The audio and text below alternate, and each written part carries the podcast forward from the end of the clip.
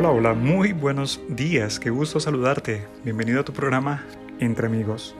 Hoy con el título Todavía no. Todavía no, dijo un niño entretenido en sus juegos cuando se le preguntó si era el momento para buscar las cosas de Dios y él respondió cuando crezca. Cuando crezca yo un poco pensaré en las cosas de Dios. Y de esa manera llegó a ser un joven robusto. Y cuando tuvo esa edad le preguntaron y él dijo, todavía no dijo este muchacho ahora. Cuando vea yo prosperar mi negocio tendré más tiempo para asuntos espirituales. Cuando el negocio prosperó, dijo aquel hombre empresario, todavía no. Mis hijos me necesitan ahora. Cuando ellos crezcan y estén bien colocados, entonces tendré más oportunidades para pensar en eso de la vida cristiana. De esa manera envejeció y cuando lo hizo dijo, todavía no. Pronto voy a retirarme de mis negocios para que tenga yo bastante tiempo para leer y ahí sí tendré tiempo de reflexionar y asistir a la iglesia. De esa manera este hombre murió. Dejó para más tarde lo que debía haber hecho cuando era joven. Vivió sin Dios y a consecuencia de esto murió sin esperanza. ¿Saben, queridos amigos, qué aprendemos a través de esta pequeña historia? Siempre estaremos ocupados.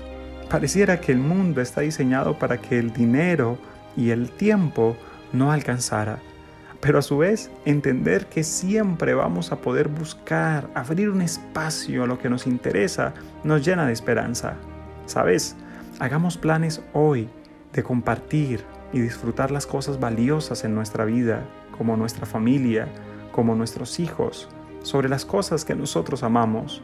Hagamos alguna actividad recreativa, aún en casa, como leer un libro o ver un programa que nos distraiga y enriquezca un poco en la televisión.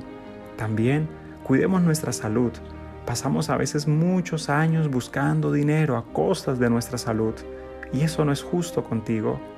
Por último, saca tiempo para comer, saca tiempo para dormir, para descansar, saca tiempo para ti. Tú lo mereces. Y como dice la Biblia en Eclesiastés capítulo 3 versículo 3, hay tiempo de nacer y hay tiempo de morir. Hay tiempo de plantar y hay tiempo de arrancar lo plantado. Hay tiempo de destruir y hay tiempo de edificar. Hay tiempo de llorar y hay tiempo de reír. Hay tiempo de esparcir y hay tiempo de juntar. Hay tiempo de abrazar y hay tiempo de abstenernos de los abrazos. Hay tiempo de perder, pero también hay tiempo de guardar. Lo más importante es que puedas sacar tiempo para ti, tus seres queridos y por supuesto para tu relación con Dios. Que Dios te acompañe hoy, que Dios te bendiga. Se despide tu amigo Darwin González.